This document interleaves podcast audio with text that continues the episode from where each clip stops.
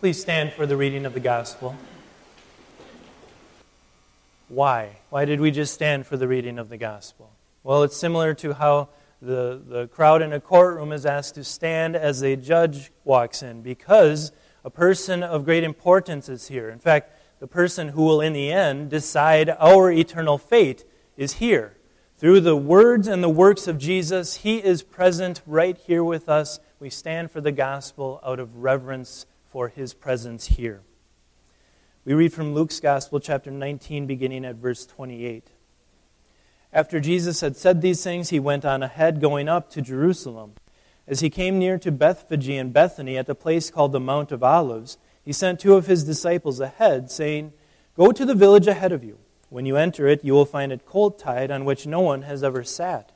Untie it and bring it here. And if anyone asks you, Why are you untying it? you will say this The Lord needs it. Those who were sent ahead went and found things just as he had told them. As they were untying the colt, its owner said to them, Why are you untying the colt? They said, The Lord needs it. Then they brought the colt to Jesus. They threw their robes on the colt and set Jesus on it. As he went along, people spread their robes on the road.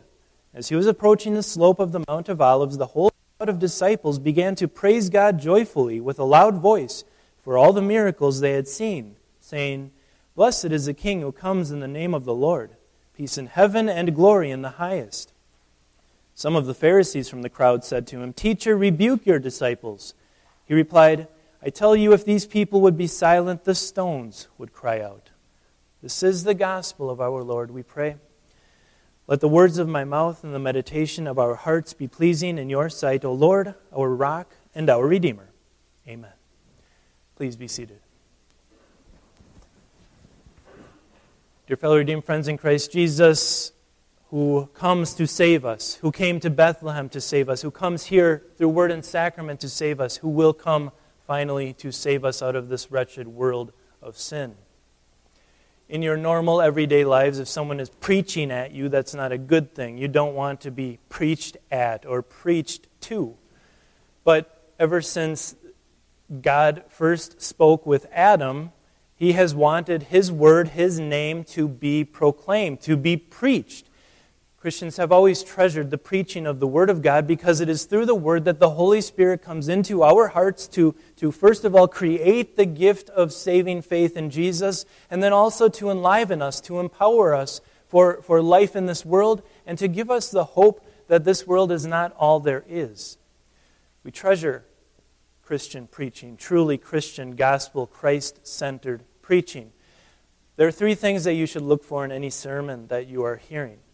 First of all, there should be specific law, a place where the text and the pastor tell you this is where you have sinned, this is where you have earned God's wrath, this is what makes it impossible for you to earn your own way into heaven.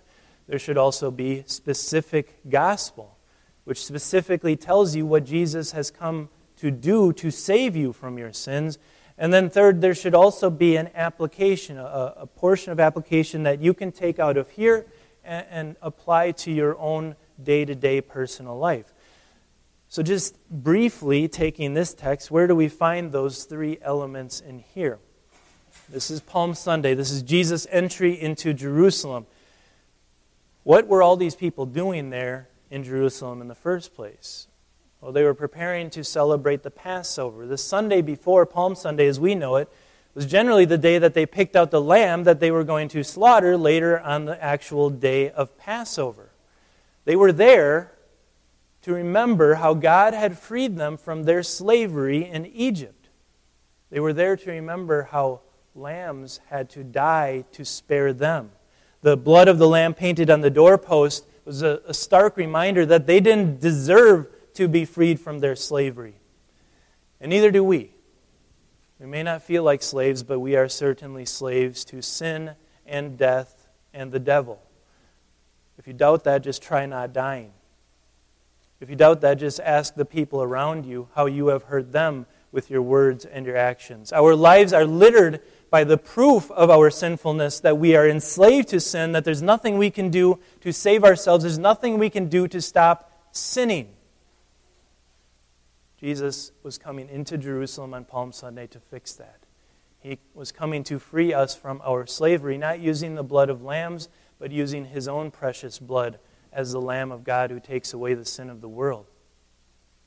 That's the specific gospel. Jesus has done what we could never do free us from our, our slavery to sin, death, and the devil. Now, how does that apply to your daily life? What difference does that make as you're going about your business at the end of November here and into December as we're looking ahead to Christmas? Well, it became pretty clear here in our text that Jesus coming into Jerusalem was disruptive, right? It was an interruption for a lot of the people there.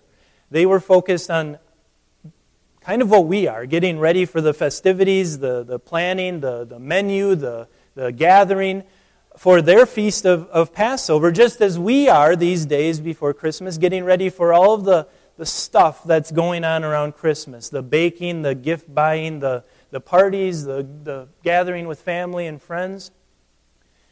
Jesus was interrupting them to remember that it's not just about the party surrounding Passover. And he's here today with us to remind us it's not about the gifts or the cookies or the lights or any of that stuff. That's not what Christmas is about. Christmas is about Christ.